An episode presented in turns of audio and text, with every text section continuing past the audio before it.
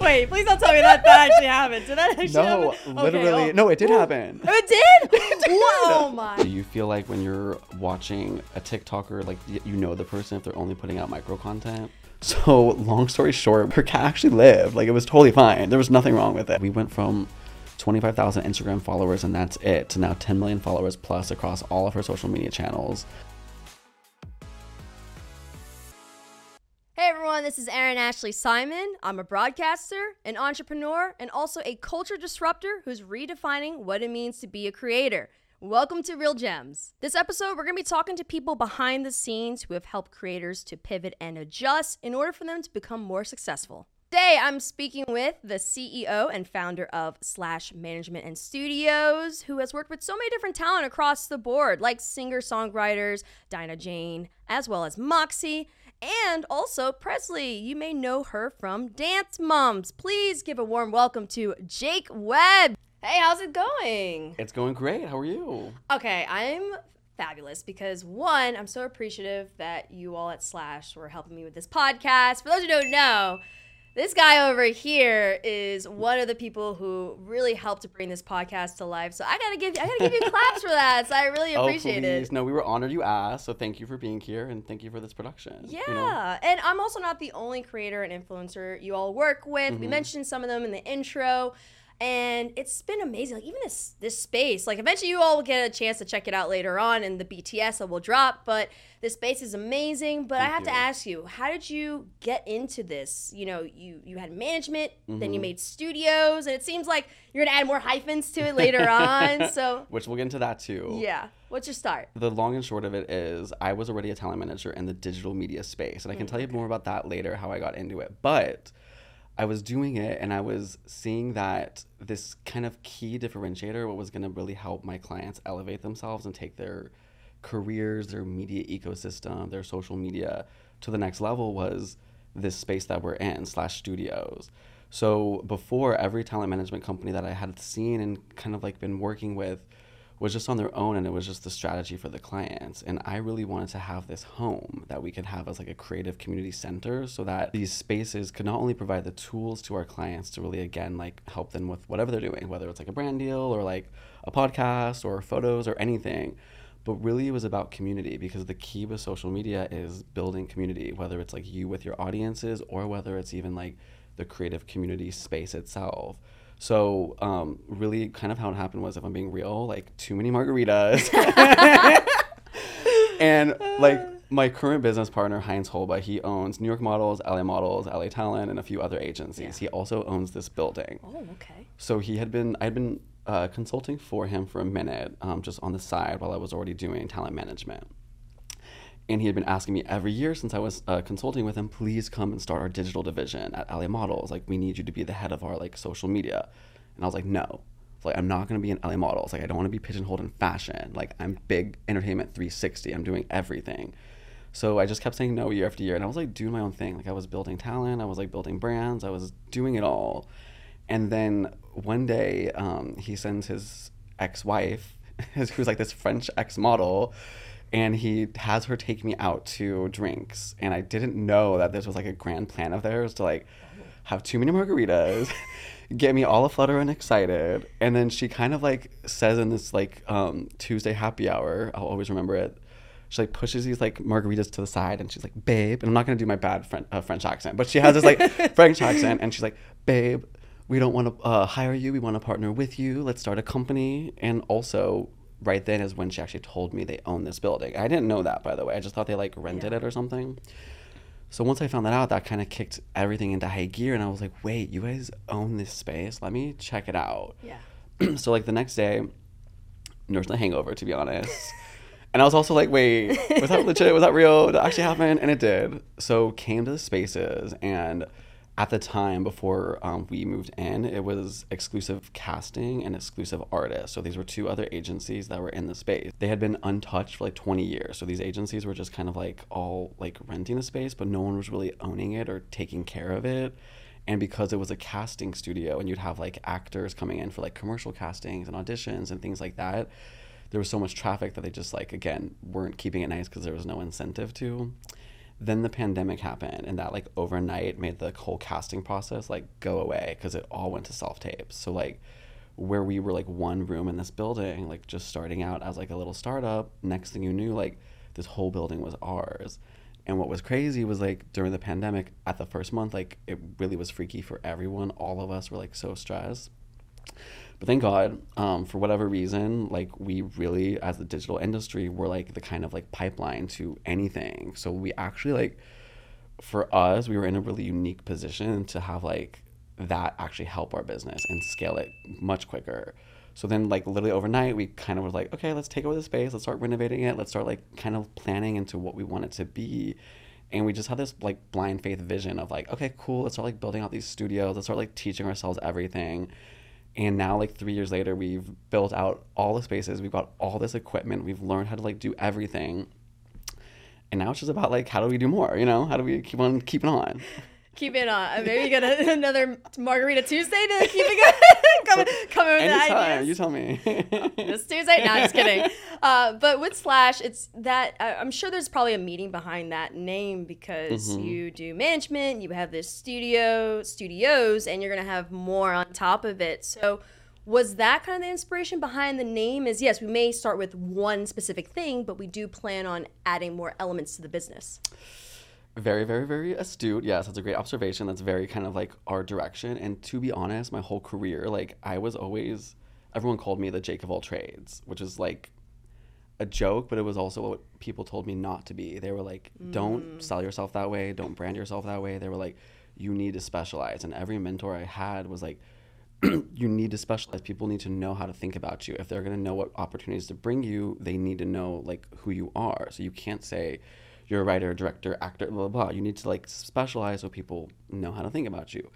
And as much as I understood that, and I still understand that, and I understand it is important to brand yourself and have like a clear definition of who you are, I also understood that this media ecosystem is changing and like the demands for what we need to be as content creators or even just like celebrities with their own ecosystems you do have to take on more hats and you do have to learn more and there is more responsibility and so the joke was always like oh i'm an actor slash model slash dancer and people would always make fun of tho- that you know it was a joke now it's like the power where it's like hey the more that you're able to do the more you're able to create opportunities for yourself and so for me i'm like yeah i love like my slashers and like it is that where it's like I kind of saw the branding as like, hey, like I want to see the slash of who they are as people because you're ultimately still like human. You're multifaceted. You have so many different passion points. And actually, social media and especially TikTok has really enabled people to unbox that and to kind of see like, I don't have to over curate myself and I don't have to overthink it. I can kind of like tap into these different parts and share myself. And it, it's been great. Yeah, I mean that's an experience I had too, right? Where I started out as a broadcaster, mm-hmm. and that was that's my main bread and butter. Mm-hmm. And from there, I've had to utilize that title and, like you said, niche down to that specific area, but then have it be what I like to call is it's like a pyramid, right? Where the top is the broadcaster, that's the tip of the iceberg, that's what everyone sees. Mm-hmm. But having that funnel down into other areas, other specialties, like I do producing work, I do consultation work, I'm an executive, I own businesses, but really honing in on just letting people know about that. It's to the point now where whenever anyone asks, like, who's Erin? Like, what do you do? I'm like, oh, it's that's it's a long one. It's gonna be a long one. But it seems like you also have that as well. But I feel like we're both in this, I guess, area where we have to be that way because there's so many different voids in this space. Things are changing. Um, COVID really changed certain things. Platforms are changing. Uh, the whole creator economy is changing. So, from your experience, what have you seen in terms of like voids and changes in the creator economy that creators should be mindful of or aware of? That's a loaded question. I think the biggest thing that I'm seeing is during the pandemic, there was a lot of like pivoting, and I think we have TikTok to thank for this to like short form content. And what's really interesting is it created a lot of new names, a lot of new opportunities, a lot of like a new generation of talent. But what it didn't do was it didn't necessarily for a lot of these new talent that came up, like really help them establish themselves with their audience to build their brand, to really help to like convert that audience and turn it into like long-term success for like brands and themselves. So I think the biggest change has been like, hey, our media consumption trends are changing, but actually like long form isn't going away and there's a lot of like there's a lot of incentive with all within all the platforms to keep long form as like the um, beacon. And so to that effect, what we're seeing is still for any creator that doesn't do long form content, they usually don't have like a really good connection with their audience and they can't really monetize. So I think the biggest thing I'm seeing is like, hey, like podcasting and YouTube is not going away. These things are changing and there is some like shifts happening in the ecosystem. But if I were a creator, that would be like my focus is like, hey, it still is community, community, community since day one of social media. And I still need to like really figure out my brand to figure out how I can like leverage that long form library and just keep it like building for myself, making money in my sleep, you know? I mean, who doesn't love that? Making money in sleep and have that passive income come in. Totally. So I'm so happy you mentioned long form because I personally feel like long form is so important. Even if you're like a TikToker or you're doing YouTube shorts or anything, you still need to have that long form because that content is what really brings people in and it keeps people to stay because they get mm-hmm. to know you better. So for all the creators that are listening in, hearing from you mm-hmm. as someone who works with so many different talent, why is it so important for them to have long form that complements the micro content they put out? So, and I would say for this, like for you, for example, do you feel like when you're watching a TikToker, like you know the person if they're only putting out micro content? No, I, I, I always view micro content as just introductions mm-hmm. where you get a little sense and a little taste of who they are, what yeah. they do.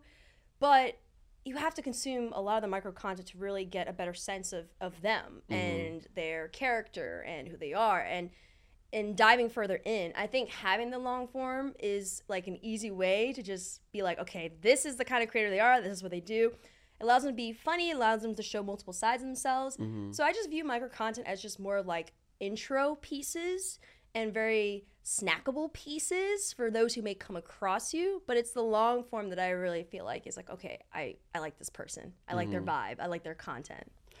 It still is it's 100% right. Like what you're saying is the micro content can be a means to an end to help market and there's still so much of a really unique aesthetic that you can get. And like for me i'm just so fascinated with all the technology that's happening that kind of keeps informing new content trends. But when you're talking about building like a media ecosystem 100% it is still how are you connecting with your audience? How are you getting them to care about you? And how are you getting them to move? And so it just goes back to traditional storytelling. Like, since the dawn of time, we've always just been like cavemen trying to like talk to each other and relate and communicate. And so, whether it's again like just telling stories in front of a fire, or now it's like telling stories and communicating via like visual mediums, the long form is going to be where you have like the most kind of um, connective tissue with another person or you have that really chance to like emote and kind of get these people to know who you are and to kind of like follow up. And what i love about it is you really do see over years with consistency and with like a good personality that like the audience grows with them. And they really it's beautiful when you see how it unlocks for so many creators the capacity to really own yourself and have like your creative agency and have like you calling the shots versus like in prior prior like media years it was always hey i have to work hard enough to get someone else to notice me and get them to hire me. And then also their decisions because they're the platform or they're the studio and like i'm gonna have to shrink myself or you know flex myself a little bit to kind of like be seen in the way that they want to see me. So I think I just uh, rambled on, but like basically, long form okay. is the. Is that's okay. That's okay because I, it's it's gonna be great for people who are tuning in to get all that feedback and and thoughts and perspective from someone who really has worked with so many different creators, all different industries, mm-hmm. and that long form and having having that long form be something that complements the micro content is something that can apply to any creator. Mm-hmm. I also like long form too because there's a little bit of like imperfections that come into long form. Like if yeah. it's not overtly edited, like I feel like when it comes to podcasts, it's a great opportunity for people to get to know these creators and talent who typically like you'll see them in content that's very well edited mm-hmm. but then you can see a different side of them in an unpolished not heavily edited content piece. it's all about authenticity at the yes. end of the day and i think like that's like the vibe where it's like you can kind of just kick it and people see like the real you and that's where it like you really do see that like a lot of like the biggest youtubers like the most kind of like anti-editing where they're kind of going against the grain of like any editing standards and that's part of like why they love it, the audience, you know. So I totally feel what you're saying. I also love it too because like when it comes to my career with broadcasting, Mm-hmm. they usually see me very polished, very like on point with the High scripts, production value. high production value. But then y'all missed it earlier when I did my intro. I had to, I had like five cuts. I had to do it over and Yo, I over had to again. I restart was like, mine. I was you made me so nervous. I'm over here stumbling over my words and like you know it's and that's what I love about it because it's that relatability. I think also when it comes to creator economy, people forget that yes, these are your favorite influencers and creators, but they're humans. They're just like you and I, just like everyone else who's tuning in. Like we make mistakes. We we say scripts over and over again. Like what you see in some of the content is just a portion of who we are. It's not everything that we are. And uh, speaking of that, you've worked with so many different talent of all industries, like I said. Yeah. You musicians, songwriters, beauty, makeup experts, literally in- everything. literally everyone. That, that's why the, the slash, you know, slash, slash, slash of every client. Uh, talk to us about some of the clients that you've worked with. Uh, Okay. We'd love to hear about that experience because I think that not only is it a great opportunity for people to understand the multi hyphenate approach that your company is taking, Mm-hmm. but I think it'll also show, like you said, that sense of community that all these different creators from all different walks of life are coming together for the passion of their careers and the content they're creating.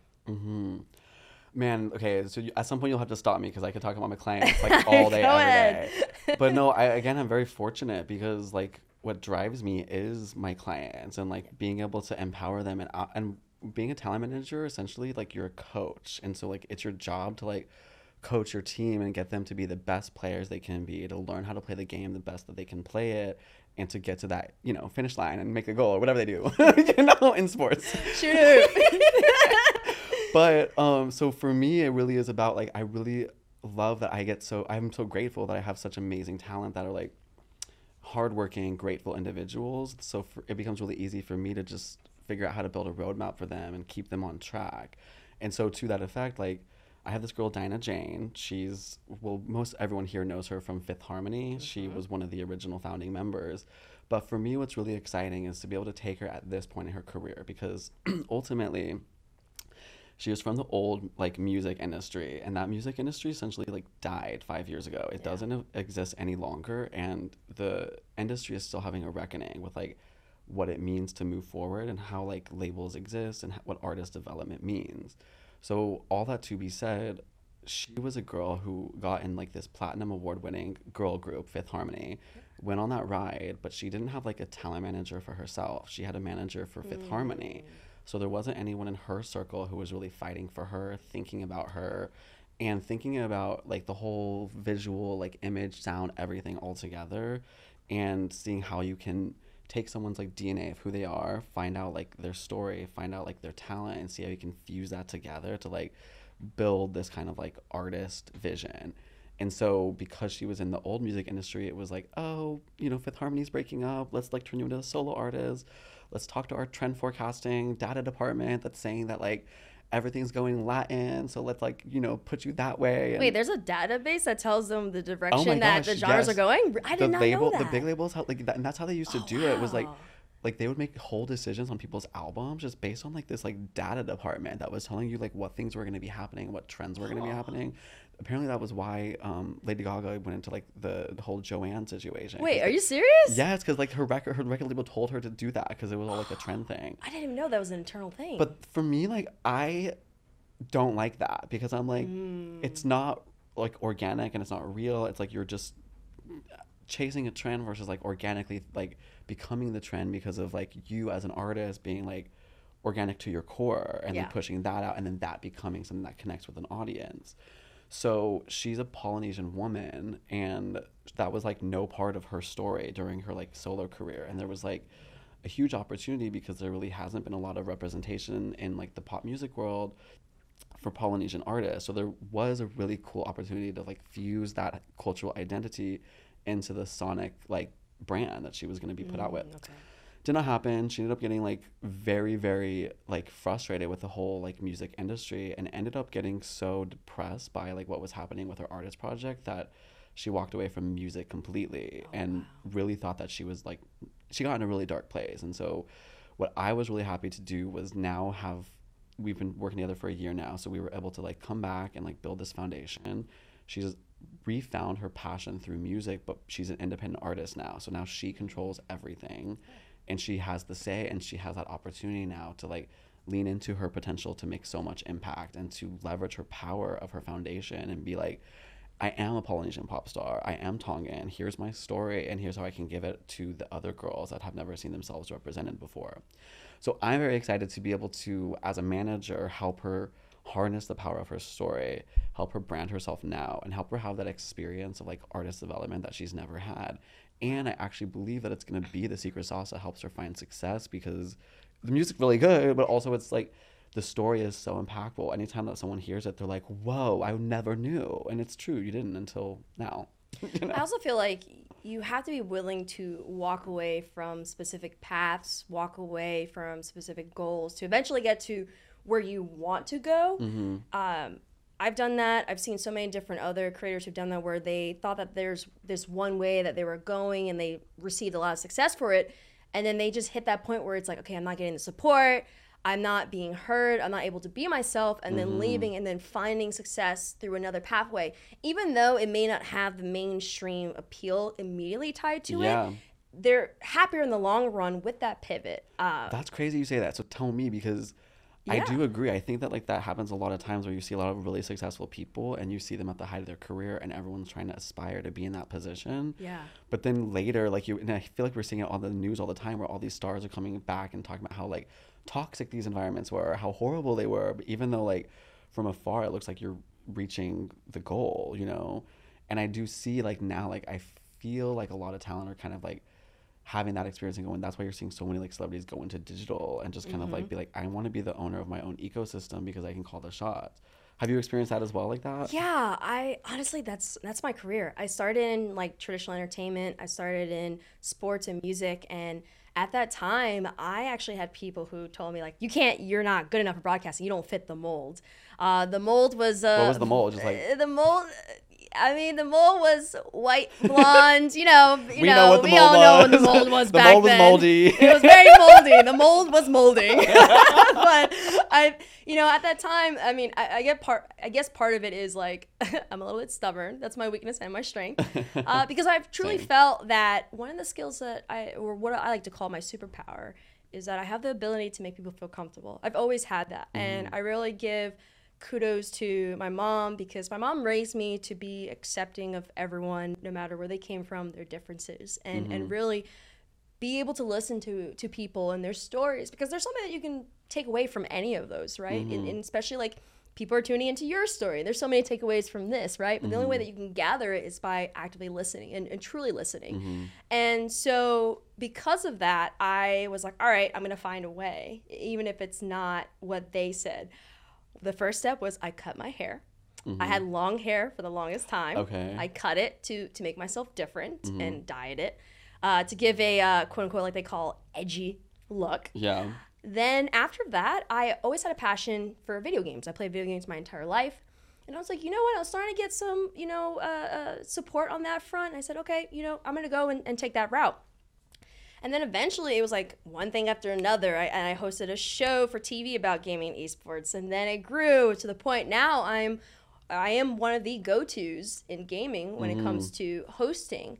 And that then allowed me to pivot back into traditional entertainment where now I'm getting hit up by the NFL, NASCAR, um, also even like specific networks like this is little this is exclusive but like Ooh, even like e's been hitting me up about Dang. potentially doing something but i wouldn't have been able to get those inquiries mm-hmm. if i did not take that pivot and, and go into a different direction that at that time was not popular like mm-hmm. esports and gaming broadcast was not popular but then eventually it became but i stuck to it got up my resume got my reels together fine-tuned my skill sets mm-hmm. to now where in both sides people are, are interested and it also grabbed the attention of my agency, CAA. Uh-huh.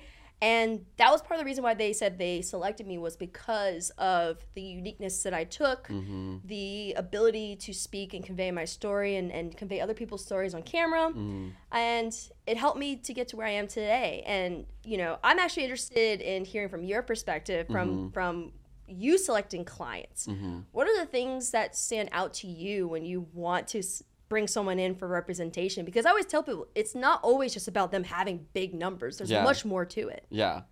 Well, first, let me just say, like, your story is so cool. Oh, I think it's like you. so. I love that because I think one of the things that's like so true is so many times because even I found that in my career where it was like I wanted to be in traditional so bad, but I kept finding myself in digital and no one was paying attention to it or giving it any respect. And then overnight, digital became like the gateway to how people make money in a lot of different facets. So then overnight, I became like, oh, like actually where I am is where everyone's headed, and it actually became my superpower. So and also thank you, mom. She like killed it. Yeah. Shout out to Mama Simon. Love you. but when it comes to finding talent for me like really what i always look for is like a hero's arc like i always truly Okay. try and find talent that like have a unique story but also like their story is tied to just them being themselves and reaching their goals is going to be impactful because it wasn't necessarily like supposed to be or it wasn't like written in the cards and like since day one we have always been about like being one of the more inclusive companies. And like even for me in digital like that was how i built my roster from day one was i was working at this company called StyleHaul. It was mm. essentially like they called it like the vogue for like youtubers essentially and it really was that where like they were farming all the youtube channels they signed anyone that had a youtube channel and made anything like fashion Is it called? related Is it like a what do they call those networks? It's Multi-channel like a, network, multi-channel- Yeah, an MCN, Yeah, yeah. yeah, yeah. And like if you're OG, like the MCN has such a negative connotation. Oh, like people are like, ugh, like no, because so many people were like screwed over during that time and were given really bad contracts, really bad deals. But um, there is a value to them, and you just have to know how to use them and what to do and how to think about them. But I was at this company and they signed every single YouTuber, but their bread and butter were like the Bethany Motas. So it was like all these like beautiful, pretty white girls that were just getting like all the cover girl deals, all whatever. And when I joined, I actually thought that like it was gonna be a little, little bit different or maybe like the opposite because it was digital and because it was like the forefront of like the next generation of audiences. So I went there and they kind of like basically told me to sign 500 channels, which were all the channels they were ignoring, which is 500 people, most likely, mind you. Then they were like, figure out which 400 you want to ignore, which this is how they run their company. What they? That's why they're no longer a company. Oh by my god. And then find out the hundred that you think you have potential for. And so it actually was crazy because I had access to like this company's database that were essentially all these people that were intentionally trying to put themselves out there on like YouTube. And I was able to find this initial roster of all these people that I thought were so unique or had like really cool vibes or like something was like connecting with me like across the screen. And I got to start my roster that way. So it was like, you know, trans, it was black creators, it was like plus size creators, it was a lot of like the pioneering of like, hey, how do we now have someone to fight for them to have opportunities and to see themselves represented in some of these like other media uh, places. And yeah, so for me, I'm like, that's kind of how I find them, where it's just like referral based. It's for like, you know, based on like who's like have something that I can't describe. I say like, Yeah. it's like, je ne sais pas, you know, but they have something. Um, but then they're always like, for of course, for us, we try and find at least like a hundred thousand ish followers with some sort of like engagement. Because for me, the way that I manage is I start digital, I help you make money on digital, and then because you're making money, there's no excuse not to develop yourself because I have all the access to all the tools that you need to become an artist, to become an actor, to become a brand incubator. So it really comes down to hey leverage yourself based on like your audience help them to like empower you through just making money and keeping your agency and then at that point it's a matter of executing So you mentioned the creators that have 100,000 followers. Uh, I have to say, your girl Erin does not have that quite yet. I'm working towards there, but I also understand that there are creators like myself who have other kind of beneficial elements that come with them. Like mm-hmm. even though I may not have this mass amount of following and I'm really starting to build my own community after several years, I have the the power of influence and being on different networks and having different friends and, and, and connections. Mm-hmm. Also, shout out to my agency, POV agency. They come through as well, going back to representation. Uh, so, for talent who may not have big followings, like before they even can get to someone like you who is a mm-hmm. representation uh, for them, what can they do to build themselves up to that point where you're like, all right, I'm ready to pull the trigger and sign them? you know it's always like an art not a science so that's why it's like sometimes it is about like hey it's worth the conversation even when you're at your place now because you have the pedigree, you have the resume, and there's clearly like a lot of business behind you.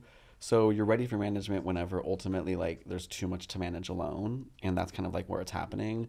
So it's always worth a conversation because sometimes like even for me like I'll find someone I'm like there's something there like this person has it, but also sometimes I'll be like you don't need management yet. You need me in like three to six months, and here's some free stuff I'll just give you so that you can get there quicker. Like just stay in touch and make it happen. And so like I find that a lot of times that is it leads to success because a lot of times people like are looking for any sort of like guidance that they're being on the right track and then maybe just a little leg up for like you're doing some things right here's some small tweaks you can make and now usually people see it actually like build itself like a self-fulfilling prophecy Yeah, it's I always tell people for creators, like even when you have that representation, mm-hmm. you are the CEO of your business. yes always So your representation should add on to what you are already building for yourself and doing for yourself, and mm-hmm. they're meant to elevate or to help you reassess things, Yeah. and not necessarily like they're gonna build the plan for you. Like you can't like outsource it. I love Yeah. that because I always tell my clients that I'm like, you know, you're the CEO of your brand. I'm like your advisor. I'm like your operations person. I'm like your consultant.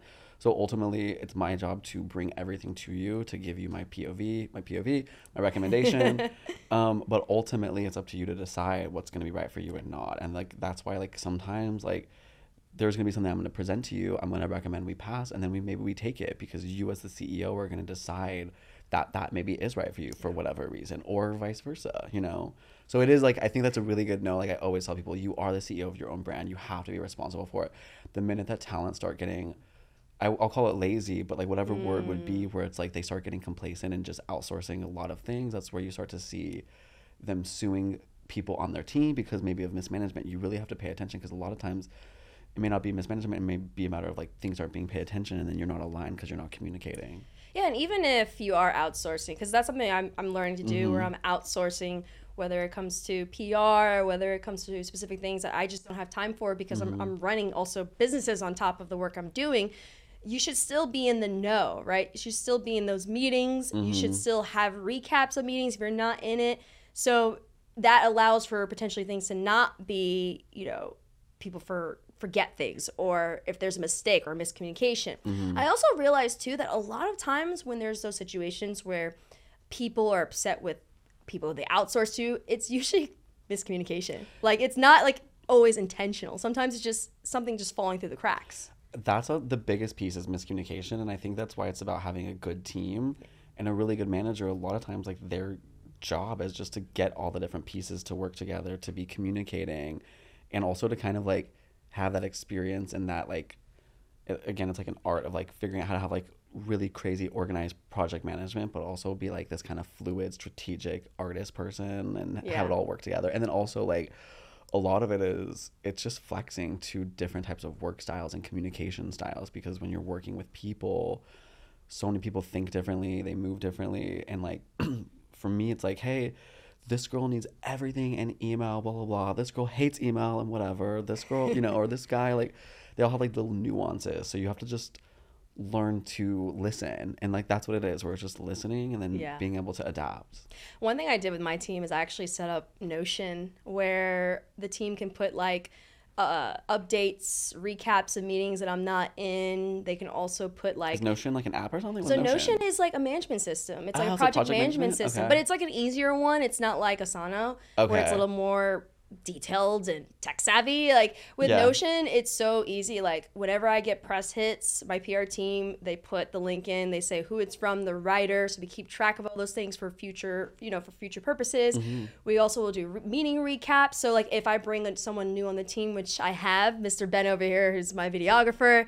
I literally could just give him access to it, and he'll have information on who's mo- who's on my team, who does what, Mm-hmm. what was the last meetings, like what are the projects that are in, you know, that's happening. Good it's- project it's management very- software is everything because is. that's how you can have a team to communicate. And actually, for me, like I was just training my team on this because Ooh, okay. I was finding that some of my managers that I've been training were thinking that they were too busy to manage their Asana. We use Asana. But a, Notion, shout out to Notion too. You know? Shout out to all the project management Shout out to Mondays or whatever. But no, like for me, I'm like, you have to take that extra step to do it because that's how like a team can kick in. And like I see it, like when I have our Asana boards like complete, it's like I can see everything. And then I'm like much better at being able to manage my clients and actually be able to like call out when things actually may conflict or call out when like, ooh, this is gonna affect that. And I know that she has like certain things where she needs like extra deadlines. So we're gonna like, you know, cushion this a little bit more to help her out, protect her.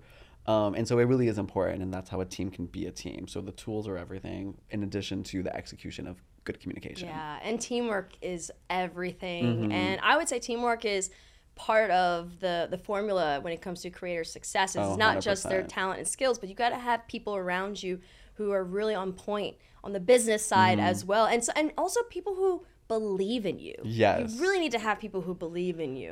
it's it's the good team and it is the belief 100% but i really do think that like it's so that's why i am all about making sure i communicate that when we're onboarding new people and making it so clear that like all of us are working for one vision and we're all working together i see that there's a lot of like younger people in the industry so there has been maybe like some people that haven't experienced or seen the necessity to not undermine each other as a team like Mm, yeah. and that does happen because it can get political and sometimes like there are just like nuances and like stuff contacts but ultimately like if you have built a team and if it's the right team like when it really reaches like the secret sauce and it gets like really like good it's because everyone's doing their jobs and they all believe each other and they all trust each other and then it just allows everyone to go and do their best you know?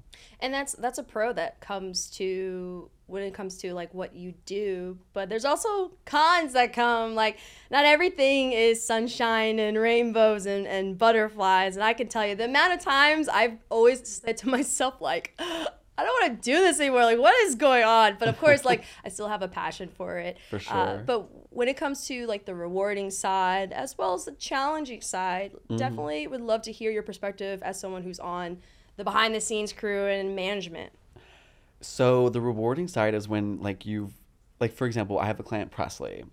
She's someone I've known since she was 12 years old and she's now 16. I've been working with her for 4 years and just incubating her from scratch. Like we went from 25,000 Instagram followers and that's it to now 10 million followers plus across all of her social media channels. We've now been able to monetize her from zero dollars to a really significant business for a 16 year old or any year old. yeah i'm like that in my bank account but no, like the, the cool part about it is like she was able to because she was at exactly like for me the most rewarding part is like having the payoff happen for someone that is like deserving and she's like one of the hardest working people I've ever met. She like truly puts her all into everything. And her brand is all positivity, which the world needs a lot more of. So now I'm very excited that she's signing like a music label deal for four albums that she's been able to incubate for herself with like a major studio. And this is like really the payoff of all the work that she's been doing for the last four years. So it is so exciting to like have that happen and watch it happen and you go Presley, you know.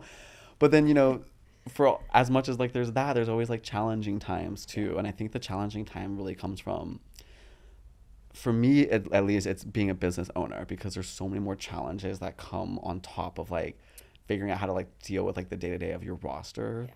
and the nature of talent management is like you have to kind of just expect the unexpected and just like you know there's going to be some fire drills and you better like be okay with like moving some meetings last minute because things will come up and just apologizing and making it happen later um but i think that's the thing. It's like the challenging part is like whether it's like again managing my talent or managing employees like there's always different like problems that come up and you just have to always be like having the energy to always be able to know like that's always going to be the case. There's always going to be this like problem solving environment in what we do.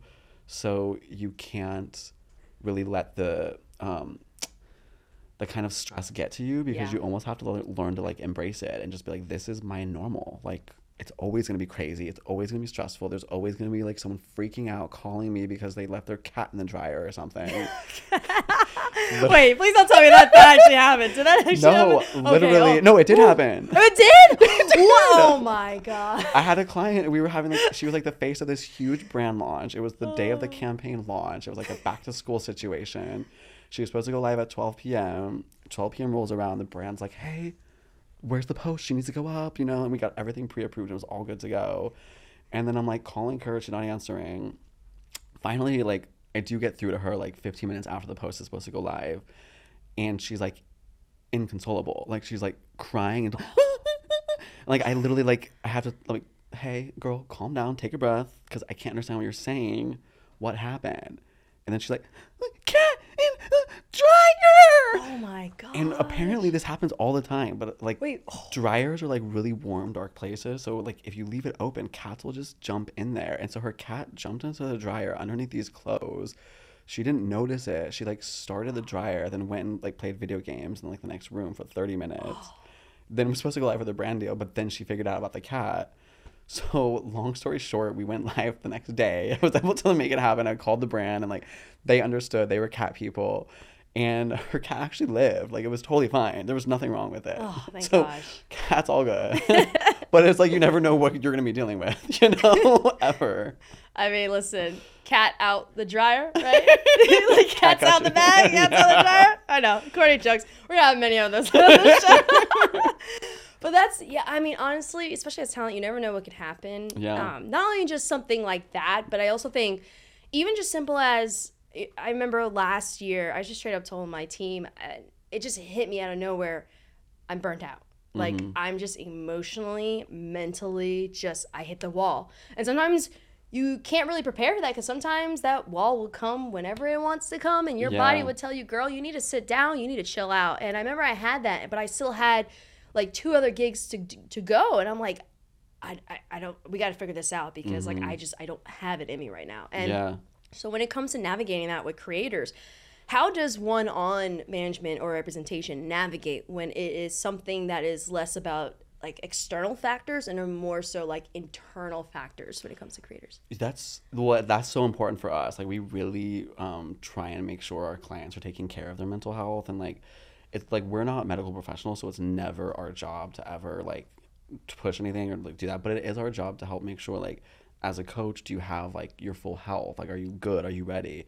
So for me, I always make sure all my clients at the beginning of the year start to like make sure they actively carve out vacation time for themselves and like actually do it so it's on the calendar because if you don't do that then like there's going to be so many opportunities that keep coming up and they're Yeah. all going to be so good and then like you're never going to find the time for yourself to actually like give it to yourself and if you have it you'll covet it and then it will be protected you know and your team will protect it that way because it is so important. As you see like there can be just so many things happening. So that and then i think really it is that like checking in listening and then just like ultimately like mental health is a legitimate like thing and i've seen it like affect people if they try and push themselves through it too much. So i would much rather figure out on the front end of like managing a client how to like build that trust so we can have that open like dialogue to like communicate about like being vulnerable like and being real because again like part of our job as managers are to protect the talent. So like we have to know what's going on to know how to like protect them and also how to like put all the pieces together. Yeah, and it's so important as a creator and in talent that you have to be comfortable enough to tell your representation mm-hmm. when you're not doing well. You have to be comfortable comfortable to tell them when something's happening or what's going on. I know mm-hmm. not too long ago I had to tell my representation that like my mom was in the hospital. Mm-hmm. And even though that's a personal thing, I had to be okay enough to let my team know, hey, I have to focus on this, mm-hmm. or I may not be able to make certain meetings or things like that because of this. You don't have to tell anyone else, but ha- making sure that you pick a representation that you feel comfortable enough to tell these things to, and you have to. Like, mm-hmm. no one can read your mind. it's true because you're the business you're the Yes, face and so your energy is everything so you do have to like have that to protect yourself too so someone can be in your corner like vouching for you essentially you know? So for me like what i know is i do know that people are reticent to communicate sometimes sometimes some things. And i also know from experience that a lot of times because creators are so used to being so on their own and like really like mm-hmm. controlling everything on their own that they deal with everything on their own. And a lot of times that's where we talked about earlier like a lot of the biggest issues just from lack of communication it's like that because they're bottling things up or it's like it just is like kind of getting like, pressurized so i always and i've learned this to like in every meeting i have with my client like i always have like some sort of check-in to ask questions and it's not necessarily business related it's like how are they doing what's going on like just having that because usually if you ask they will tell but if you don't ask then they won't you know Yeah. and it's just that for me as a manager having the space to be like hey we as managers have to somewhat like be wiser to make sure we know how to like bring people out. That that way, like that's Yeah. your gift to make people feel comfortable. Like it's ours. We have to be that way too. I ain't gonna lie. Uh, kudos to my team because I'll be like, listen, let me tell you what happened today, and like they, they, they have to remind me, Erin, we have a meeting, we have to go over stuff. I'm like, yeah, yeah, I know, but I need to tell you about what happened on this project and blah blah blah. Like, yeah, I mean, it's it's strange. It's like you guys have not, of course, you know, you're not professionals in that mental health side of things. That's not your guys' expertise, but mm-hmm. it actually does help to have a team that you can talk to about things and even a little bit vent because mm-hmm. there's been many times where there's things that have happened behind the scenes on projects that I've done that like I can't go to Twitter and talk about. I can't talk to my friends because I don't want that relationship to be tarnished. Mm-hmm. And or just that experience to be tarnished. And so like I would definitely Ken I saw Ken shake her head over there because I'll be like in their meetings, I'll be like, listen, I gotta tell you what happened with this project. like I did not like what they did. But then it's like once it's out, it's like, all right, I'm good. Uh, I would love for you to touch on this as well because when it comes to being creator talent, you're gonna sometimes work with brands and people and places that uh, you may not like or may not treat you with respect all the time. Um, I don't expect anyone to work with everyone that they love, right? Yeah. Because not everyone's gonna like you. So how do you navigate those experiences and working with talent where you're like, listen, I know this company or this individual, it's a little bit difficult, Yeah. but bear with me. So how do you walk them through that? Part of it is like um on the front end when we're like kind of securing the deal, it's like making sure that we have everything we need to know what we're agreeing to. And then it's a little bit of the experience of okay, do we know this brand or this agency? Do we know how they operate so that we can get ahead of hopefully any of those kind of circumstances? Because really, like my job as the manager or as the team is to like kind of know how you work, to also know how to work with brands to work with you. Because a lot of times there will be certain brands or partners that they just don't understand it. Like they think that they're buying like your content almost like a work for hire and that's not the case. I'm like no no no. You're buying a section within the thing. It's still our voice. It's still our content and this is why it's successful. So we got to figure out how to make this work. But again that's why it's like i always be like where's the creative brief? Like what information do we have ahead of this to know exactly like what your guys' expectations are. Really, for me, when it comes to like, let's say social media deals, it's about like, I want to know exactly the visual, verbal requirements so I can see everything. Because that way I can see like, how much messaging is there? Okay, like, how crazy is this? How hard is this going to be? How can we like get ahead of this before we're too far into the deal so that it doesn't become a, oh wait this isn't going to work out for us or oh wait this brand isn't going to listen to us and now we're trying to make it work but we're already like in execution and it's like too little too late you know so i think the long and short of it is preparation knowing your talent and just trying to manage on the front end. But then after that it's a matter of like sometimes you got to be the bad cop and you just got to like let people know what's up.